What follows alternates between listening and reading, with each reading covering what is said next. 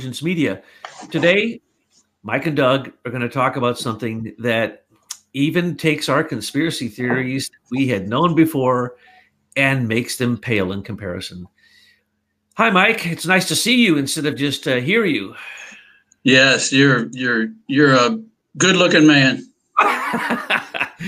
Thank you for lying. I appreciate that. I, I, do know I have the face of a radio broadcaster. You know, one of the big theories is that uh, Bolshevism was created in New York City. And it's not a theory because you can trace it back to a bunch of the money coming from a group called the American International uh, Corporation. And it was centered right on uh, in, in New York City. And it, if you look closely, you'll see it, some of those are bankers who recently got to New York and have tremendous amounts of money and they just don't know what to do with it. So they decided to start an international corporation. And who did they sponsor? Lenin and Trotsky. This is very, very well known. But what you have discovered makes me feel sad that I'm a historian. I didn't know this, especially because I have a degree in British history. I didn't know. So I'm going to blame you. Please, because this is shocking. Okay. By the way, every Brit and every person we've shared this with says, I didn't know that. So, share it. What is it that you found recently? Oh, um, I believe I'm gonna. Yeah, that's a great opening. Um, the conclusions that we've drawn from the evidence is that the Pilgrim Society created Lenin and the Bolsheviks as a useful political tool for further takeover of German and Russian resources, and that from the beginning, Bolshevism was a play of the Pilgrim Society. And we now have that's what happened. That's quite shocking. Quite shocking because I have characterized the Pilgrims as basically being uh, the British East India Company pirates uh, going in to take over the British government through the Privy Council.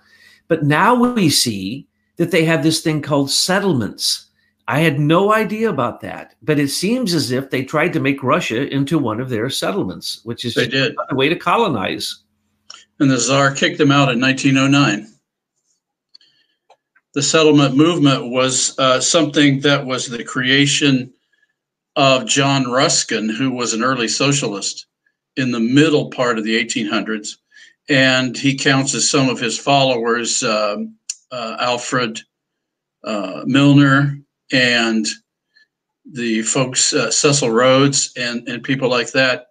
And it appeared, this was a, a very, it was an early form of communism that basically advocated that uh, people from different class levels get together in communities and uh, break down the old class structures that they were highly critical of, not without merit in some cases.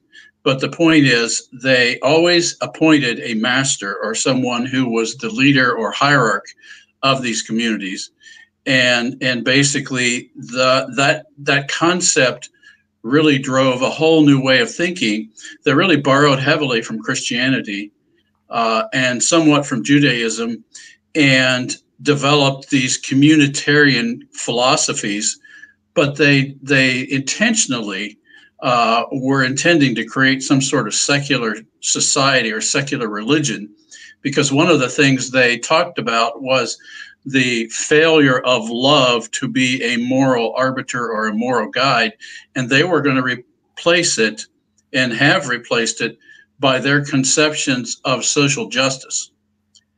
Now, doesn't that sound contemporary? It is so apropos to our uh, day and age of Bernie democratic socialism. Really? Is someone really going to say socialism and think that that's a good thing politically or ideologically?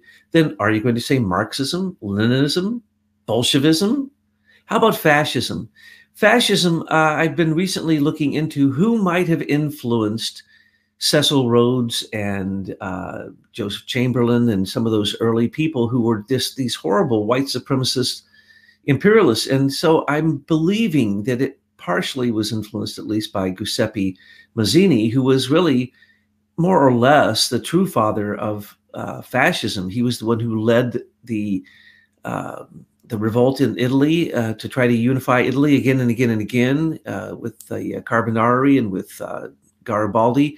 But he worked out of England again and again and again. He came back to England, and there he kept preaching this type of um, social moralism that actually can never really take place in the physical world and leads to fascism. It leads to what we actually have in inadvertent ways uh, adopted into our own system here in America.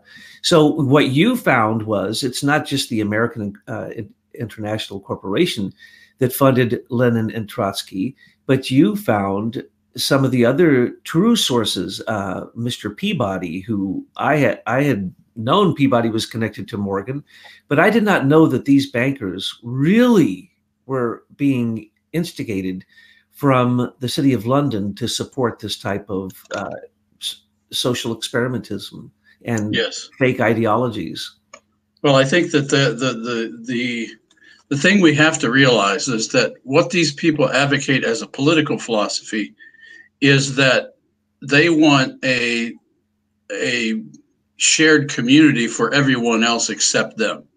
They want to be on top. They want to rule it. They want to control it but they needed a mechanism for controlling the masses.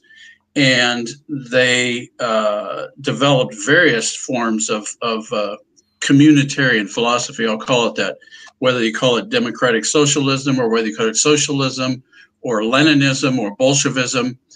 It's all uh, of the same cloth. And that's what was happening. They were developing these ideas. Uh, a lot of them by a guy named John Ruskin, who's quite an interesting fellow. And he even developed some early experiments in community life in England. And um, I think these these guys, as they were looking how to reform the British Empire, they really saw this this approach to be a counter to Christianity and to the Christian notions of love and, and brotherhood. And so they they they borrowed heavily from the structures completely re- recast the definitions of all the words and saw this as an opportunity to push this this form of uh, social control on the world and uh, just so long as they as the pilgrim society were controlling it and that was really the key. And so what we discovered in 1909 was at the imperial press conference of 1909, which was the first of its kind, where the journalists from all over the empire came to London ostensibly to talk about the cost of telegrams and the role of journalism in society and, and the like. But on the side, under the covers, they were forming what we now know as MI5 and MI6 and GCHQ.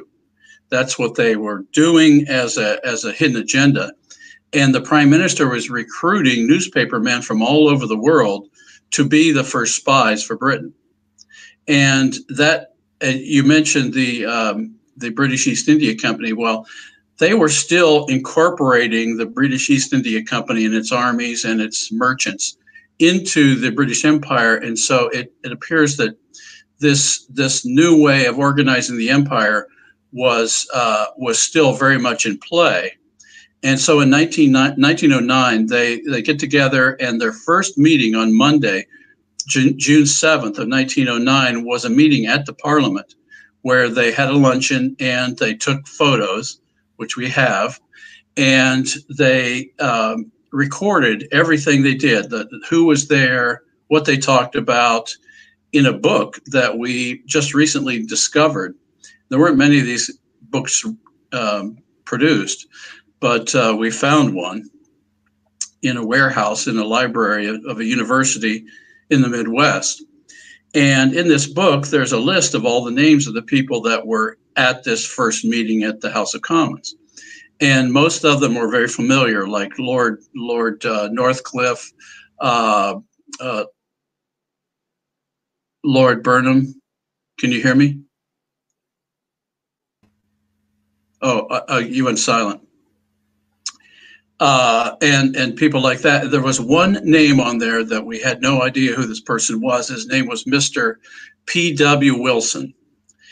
And as we began uh, investigating this person, uh, we were shocked at what this guy represented because separately, a researcher in England had discovered this P.W. Wilson in the archives relative to the five uh, times that the uh, that Vladimir Lenin came to to work and live in London, and P.W. Wilson, who was an MP at the time in 1905, hosted Lenin in his home during his uh, about a month long stay.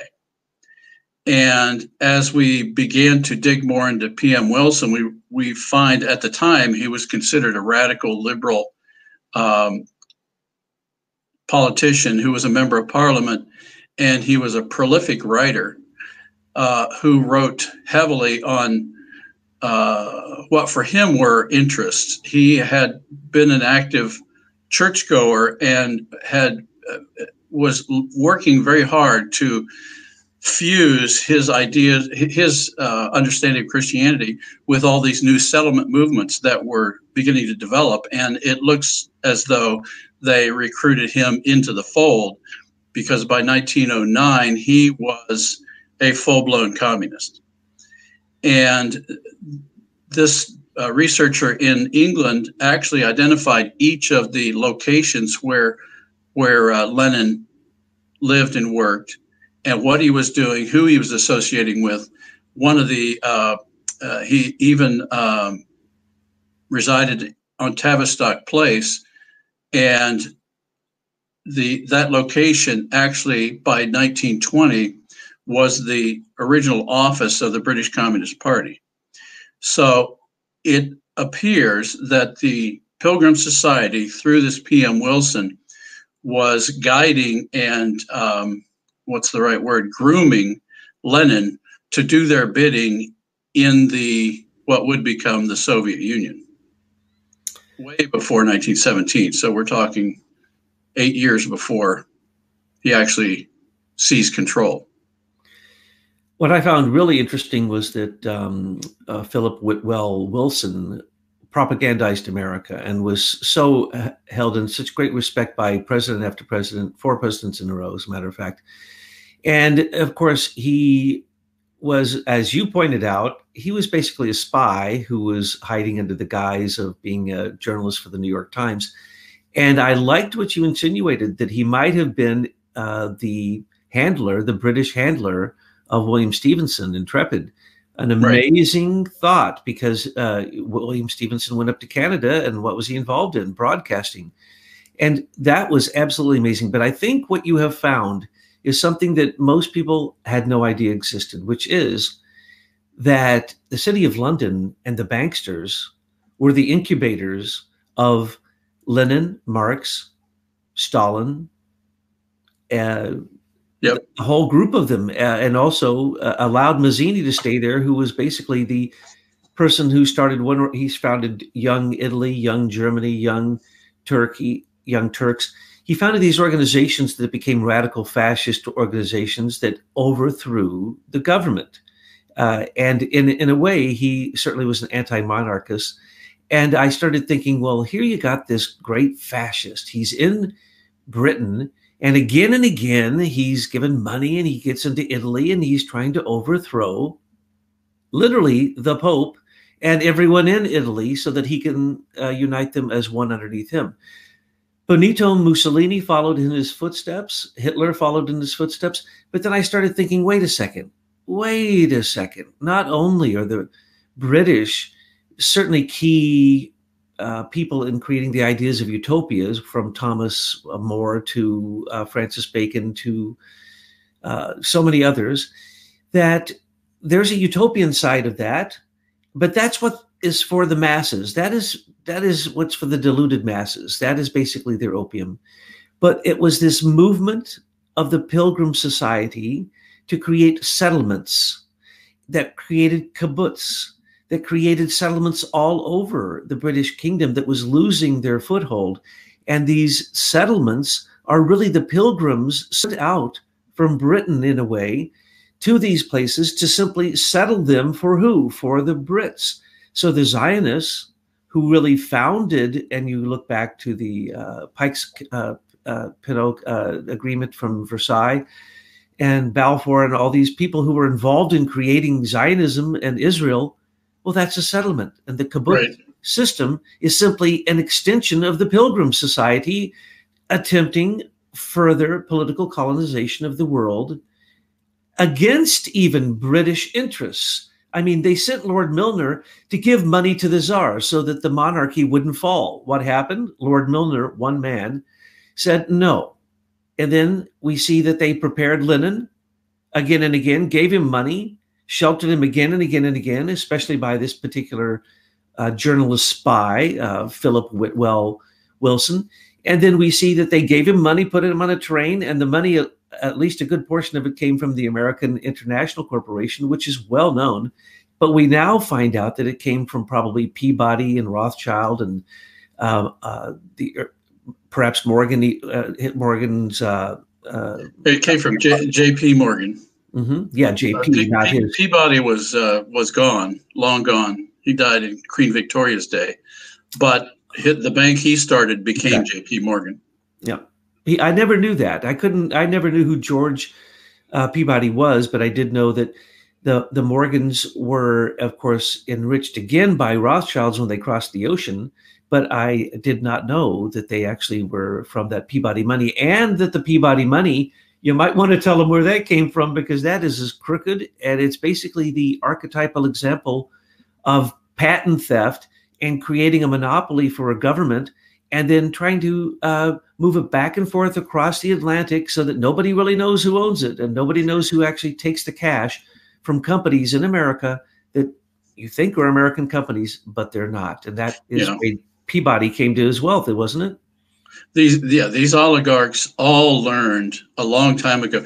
What one of the things that uh, it's becoming very clear is that uh, when you don't think about history, you think it's irrelevant to you today. But when you actually read what was going on back then, there was a lot of foment around how to create and maintain wealth. And one of the things that these guys saw hundreds of years ago was that intellectual property and patents and copyrights were gold for them, in addition to actual gold and silver, but that the uh, ideas that created companies and created new products were where they needed to play. And so we have people like J.P. Morgan who actually provided some cash to even um, uh, inventors like uh, Tesla and and yet the, he underfunded him. He consistently underfunded him, and that is an that is another play that I've actually experienced myself. In that, uh, when money people want to control a piece of technology, one of the things they can do is come in and underfund you until you run out of gas, and then at that point they can grab up the technology cheap. That didn't happen in our case because I didn't tell anybody what I was doing, and uh, intentionally so uh, because I had experienced in, in the in the 90s with AT&T that every idea I had, uh, they were walking behind me with a push broom, sweeping it all up into their next uh, product idea. And once I got wise to that, I stopped telling them. And and that I think that was a surprise when in uh, 2000 we we actually brought the patent idea to Chandler. But the point is, and Chandler was really one of the key keepers of the patents for the Pilgrim Society here in this country. i have concluded that. And this idea of these lawyers and judges and courts protecting these oligarchs with any idea they want to steal goes back hundreds of years. This isn't a new idea. And, and yet they've been very successful at fooling young entrepreneurs into thinking the system will protect them when in fact it's the opposite and has been for hundreds of years. Sounds like George Peabody was the um, the evil bankster behind the Marconi ripoff of Tesla's wireless, which then got bounced back and forth across the ocean until it became GE and then became Serco and then who knows? But I do know one thing. When I worked for the NSA, we worked for GE. Right. if GE is actually the Brits, uh, that's explainable through what you've discovered with the, uh, was it 1945, 1946 uh, Five Eyes Agreement. So, you know, what we're seeing here is really the incubation of a variety of things fake news, so ensconced that fake news literally becomes the basis of corporate intelligence. You're seeing uh, corporate espionage on a huge scale. You're seeing basically um, pirate mercantilism meld into a government, but doesn't want to be controlled by the government of Britain. So it just controls Britain through the Privy Council. Right. And then that sets up a system which basically is very old and it goes back to the uh, Venetian bankers and the bankers of Florence and the Italian bankers. And that's what led to this uh, these ideas of basically fascism that comes out of banking because the bankers made their big money by war. And so if you look at uh, Mazzini, his most of his life, he was a fascist. Most of his life was what? One war after the next. But then I thought, well, we can't just blame this on the Italians. So then I realized who is one of the greatest fascists of of any time? Oliver Cromwell. My goodness, we have the British actually claiming that there are many, many, many British fascist organizations. I don't know that people know that. Dozens of them. And so the Brits were they were into National Socialism because they were into fascism, and they learned it from their own people, who again and again would come in and say, "Well, now we're going to be Anglican, now we're going to be Catholic, now we're going to be Anglican. Oh, by the way, as we are shifting back and forth, we're going to kill the others who aren't what we are." Well, that is the worst form of religious fascism that you can possibly imagine. It's political. It's not even driven by ecclesiastical ideas. So we can see this type of fascism already had its roots in Britain. But who knew that literally a British spy was helping incubate Lenin again and again in London? That to me is right. Well, the uh, I've shared my past, and I used to be in a gospel music group, and we actually took groups into the Soviet Union. And what uh, I'm quite incensed about is the fact that by the time we went in, Lenin's portrait was plastered everywhere. Everywhere, every corner, ev- everywhere, you saw some uh, uh, sensationalized, m- what we would call a meme of Lenin in some majestic pose, supposedly guiding the people into the future. And everybody knew it was a joke uh, but uh, the government shoved it down their throats. So I did not have a good feeling about Lenin, and never have. Uh, or Leonard Leonid Brezhnev was also on uh, many posters, but he wasn't as popular figure for propaganda.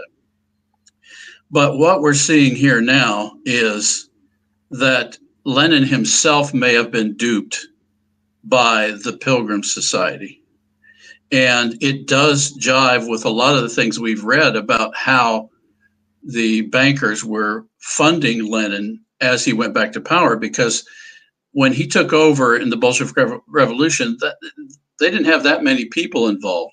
But now we see that Lord Milner was working very hard on the side to make sure that he undermined the czar's uh, government.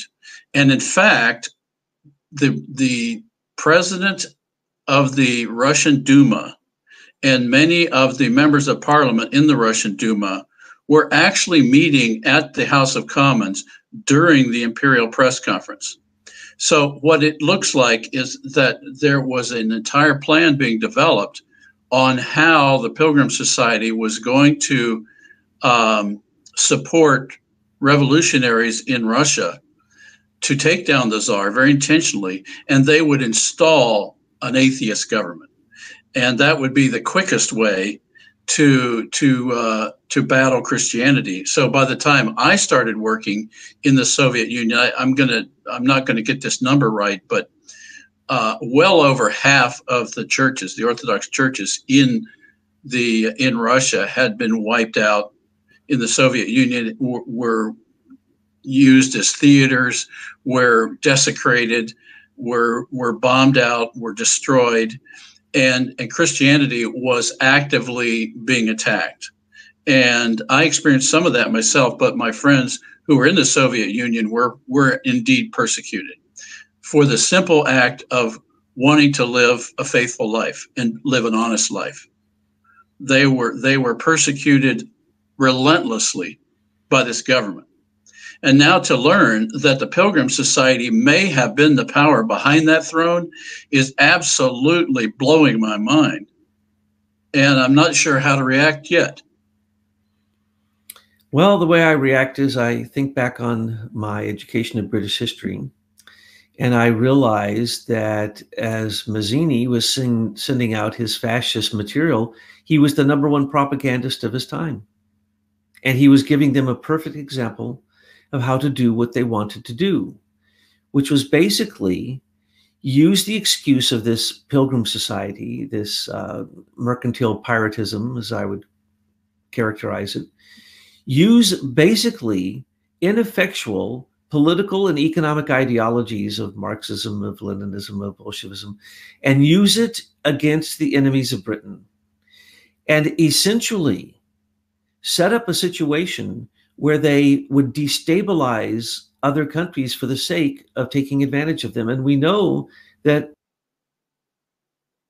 and two was basically to overrun Russia and to get control of Russia because the Germans had said they were going to take control of Russia. And Britain said, if you do, that'll make you much too powerful. So we can see even before the British started their war propaganda before World War One, we can see that the corporations had their propaganda against Germany to stop German imperialism. Not to say that the Germans were any better than the British with their uh, hegemony and their with their ideas of uh, supremacy, whether it be Aryan or uh, Anglophiles. But to add the American Anglo alliance to what it was that was being incubated and percolated in London as fake ideologies, because remember, communism has never worked. There's no there's no example anywhere that fascism, socialism, communism, or Marxism has ever worked anywhere for any uh, period of time without totalitarianism coming in or uh, dictators or oligarchs or uh, you know basically political mafia so what we i am seeing from this and it's waking me up to the fact that the minute that they understood that the corporations through banks could not only control the propaganda that would control markets but could also then create wars through yellow journalism uh, hide wars through the same yellow journalism, they became so powerful that I think it went completely to their heads. And now we yeah. have dynasties of these people who've been doing it now for decades. And you've pointed out these dynasties uh, better than anybody I've ever seen. So this is not a conspiracy. We are saying that the ideologies that have taken down the lives of hundreds of millions of people were a planned conspiracy of basically corporate colonization centered out of England. Right. Yeah. It, it, 1909 is is the uh, ground zero, and I think that um, uh, what we're seeing th- this clue that uh, Philip um, Whitwell Wilson was Lenin's handler is very strong. He certainly was associated with him, and because he was what they called the prime mover of the first day of the Imperial Press Conference, that places him at ground zero, uh, right prior to the formation of MI5 and MI6 and GCHQ. And so this this uh, unholy brew of press and intelligence and political machinations uh, looking to preserve some notion of a British Empire come hell or high water, uh, appears to have been their intention all along. When you actually read the notes of this meeting, you're you're left with this sense that the this was one big chamber of commerce PR event to get the the uh, colonies to support this coming war, and it looks like they were already planning to take down Russia. And it was just a matter of time on how they did it. So they were laying the groundwork. And Whitwell Wilson was a key player because right after 1917, when the Bolsheviks took over, Whitwell Wilson went to work for the New York Times in New York. And then for the next uh, 38 years, he worked with the New York Times. And yet, the history on him is completely absent. You can't find him anywhere. I haven't found anybody that's ever heard of him.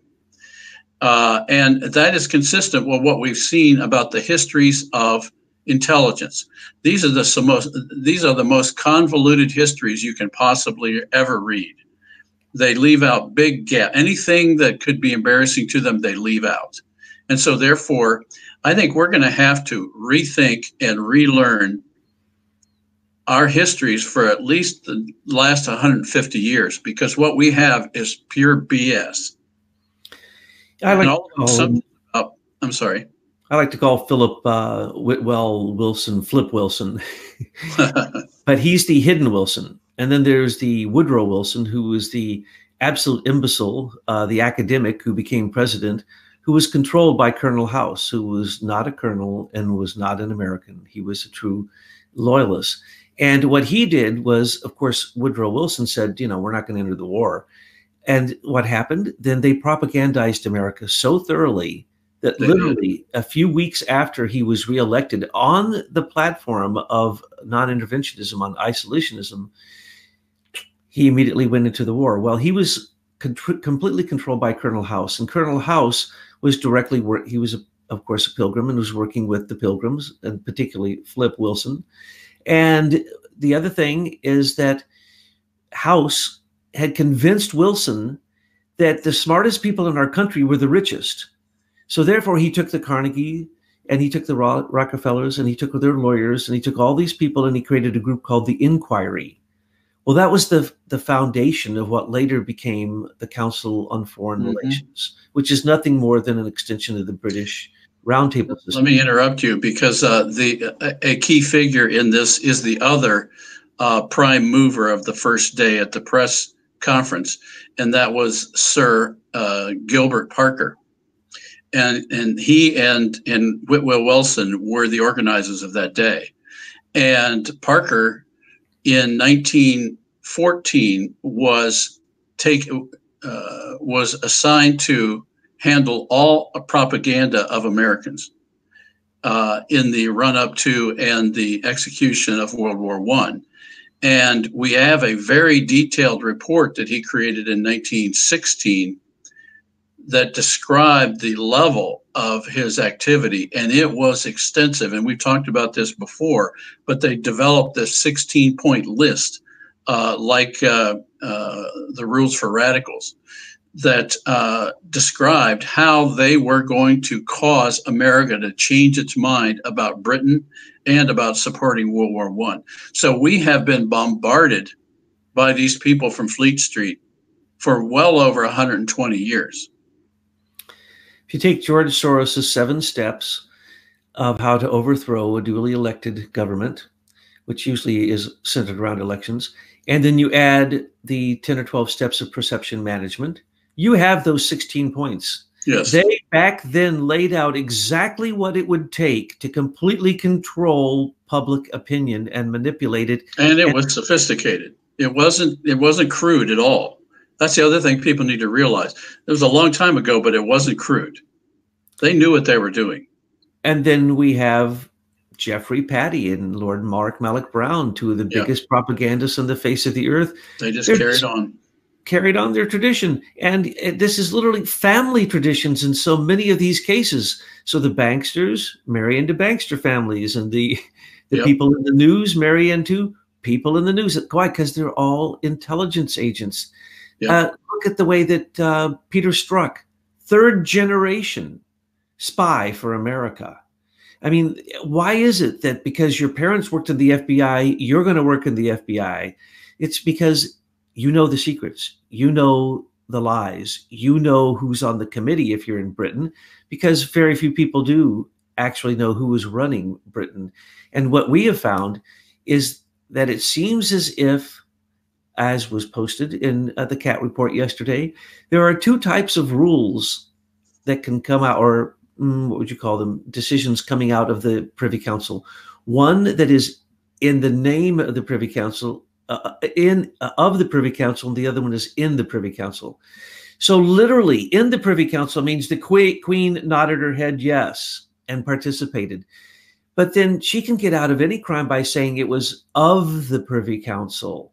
And so I believe that when the British East India Company melded into the British government, they realized that they not only could control the British government, they needed to control the monarchy. And the reason that we still have a monarchy is because I believe that the British Privy Council, the Queen's Privy Council, working with Fleet Street and working with these fake news routes that you've discovered, working with the incubators of fake ideologies that have taken millions of lives.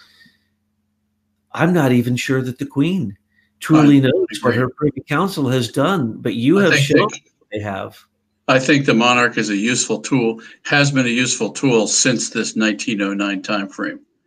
That uh, the Cecil Rhodes vision of a federal corporate government uh, of the English speaking peoples is still very much in play, and they're ta- trying to take down President Trump right now. I think we have not seen a stop. They haven't stopped since the er, the first uh, decade of the last century, and they're still at it.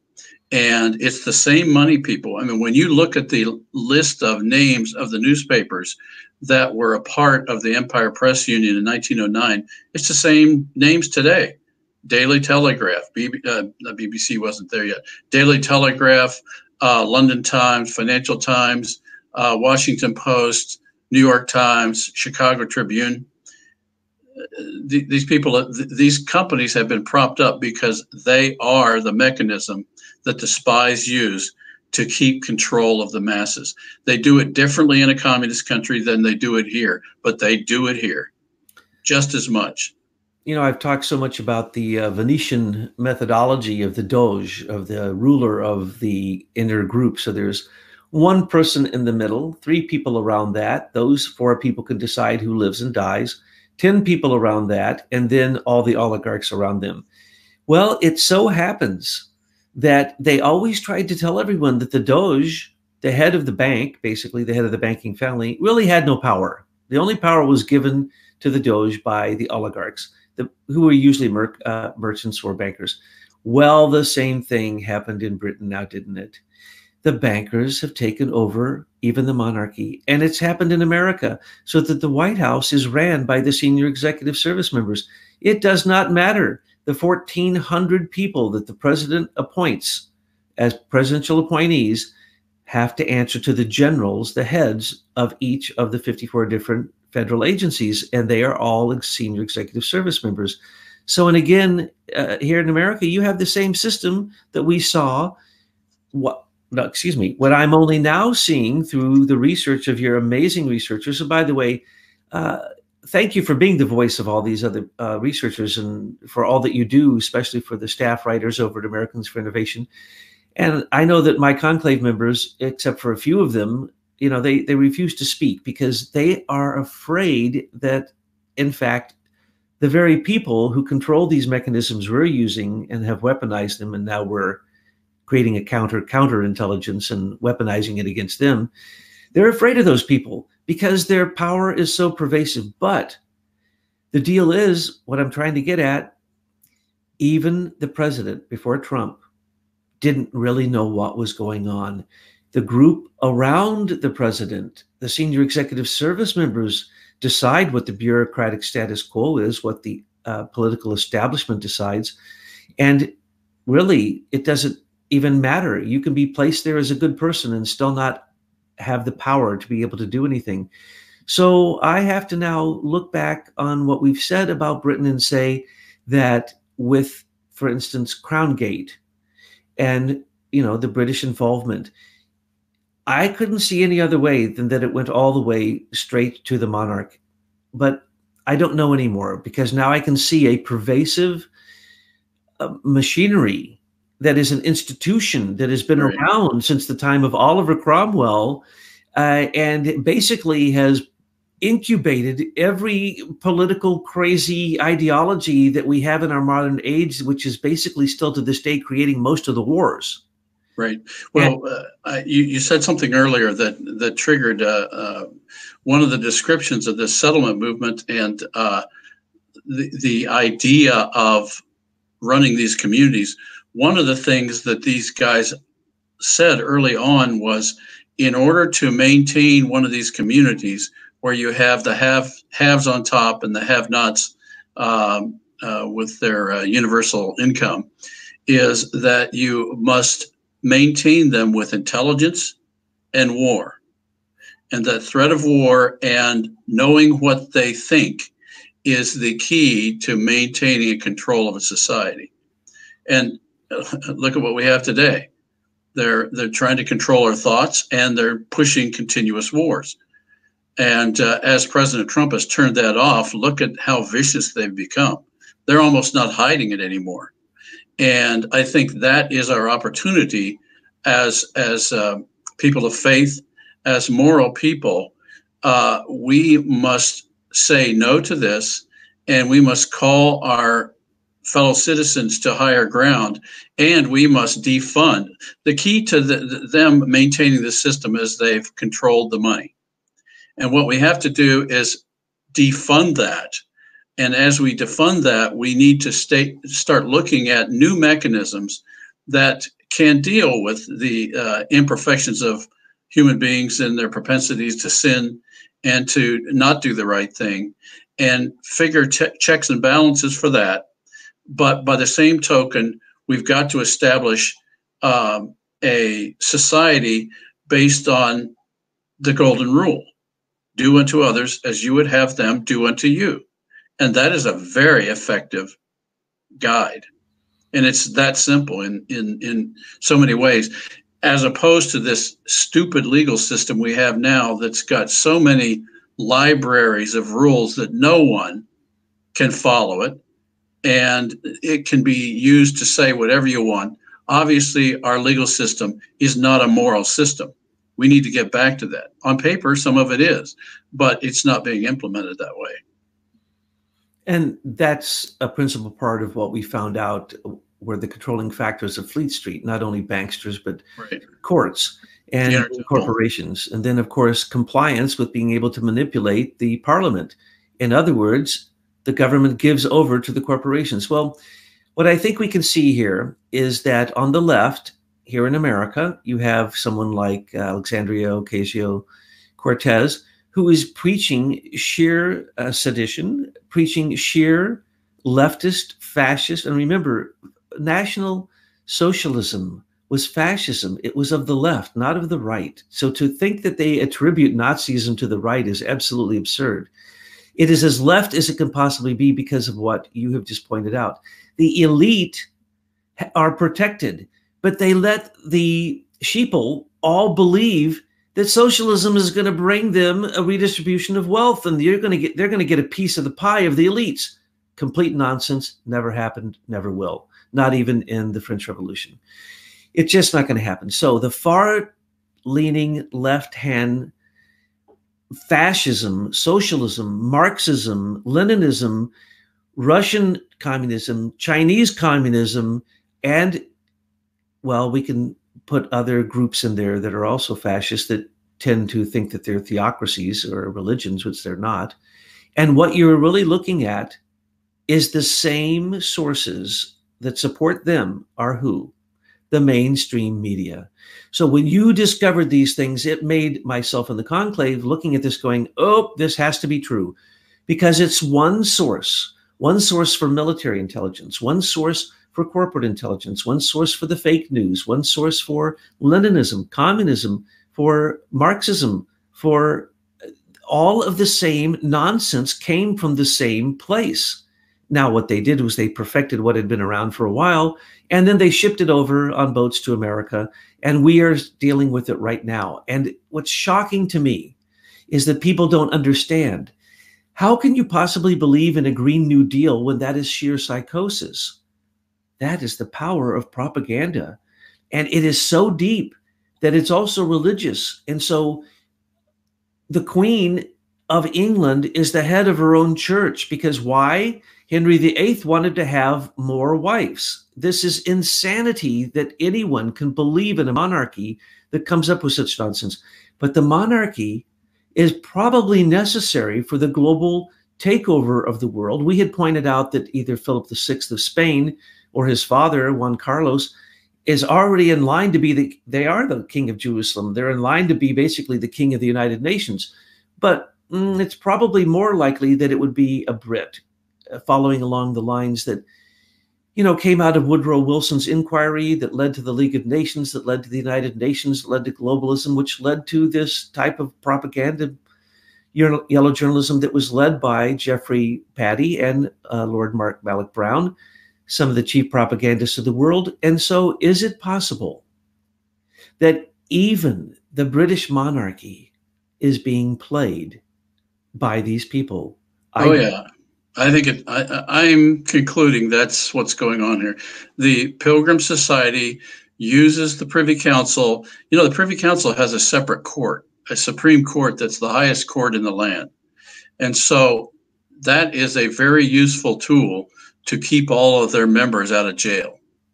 And they just run back to London and get exonerated by this Privy Council Supreme Court. So I, I think that the Pilgrim Society, the bankers, are are using the monarchy as their useful tool, and uh, will continue to do so as long as um, these these uh, oligarchs uh, remain in power, and who's going to check them? That, that, that's the question. Who's going to check them? Exactly, and the same globalists who are doing it in England, uh, the really good globalists, did it to president after president here. Now, I must admit, uh, George H.W. Bush was as evil as anyone can be, and he certainly was um, leading the charge from America. But the example had been given for hundreds and hundreds of years out of Britain and out of Germany and out of Holland and out of uh, Italy and out of Rome. So, what we're seeing here in America is basically an old institution that needs to die.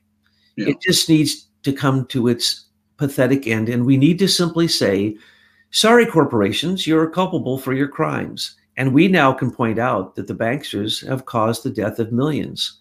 So those banks need to be closed. Their assets need to be hundreds of millions, hundreds, hundreds of millions.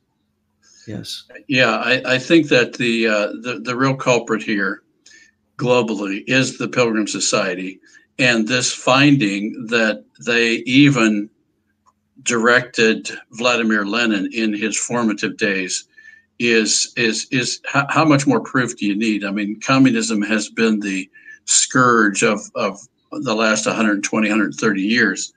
And um, having experienced it up close and personal, I can tell you and anybody who hasn't seen such a system that we don't want to go there. It's it's it's inhumane, it's inhuman. It treats people like cattle, and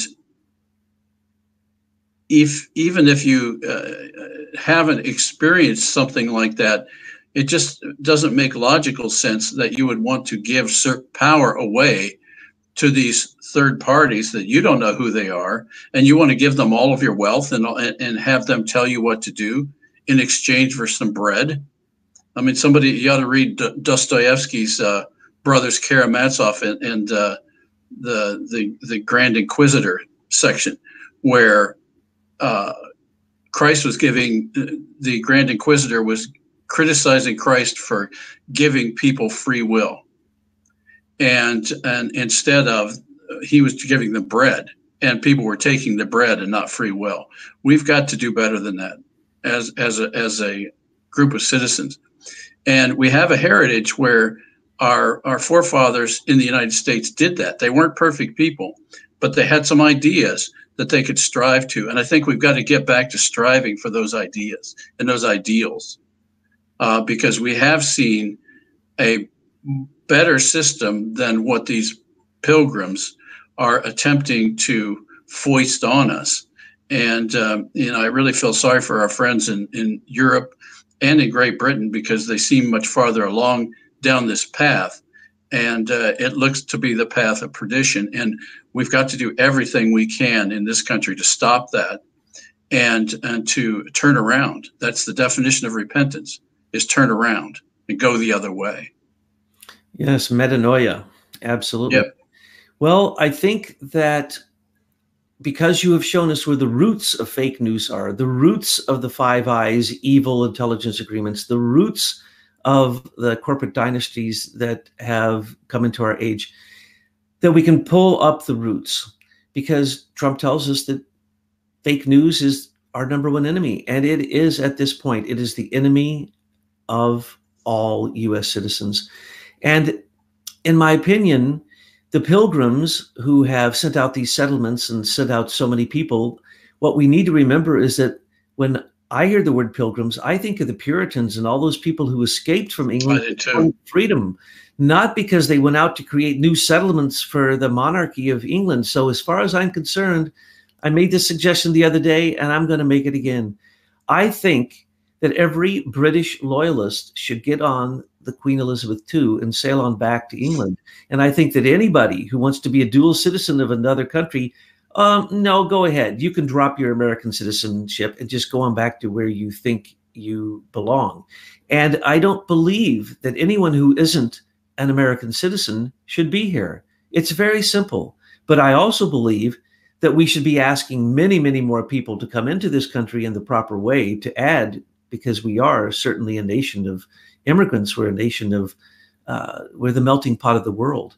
So sometimes we sound like we're a bit tough on the Brits, and sometimes it sounds like we're tough on the monarchy. But I'd like to ask this question why did all the other monarchies fold, but the British monarchy didn't? I think the it's answer, a useful tool. They're a useful tool. And the British East India Company merged into the British government and basically took it over. And I'm not so sure that even they know how extensive it is. So thank you, Michael, for your great research and thanks for this conversation today. Uh, I know you're going to go out and have some fun, and uh, you deserve it. And I just hope that you put in a lot of props down there in the mines so that they don't cave in while you're not down. okay, Douglas. Thanks. Good to see you today. Thank you so much. Bye bye. Bye bye.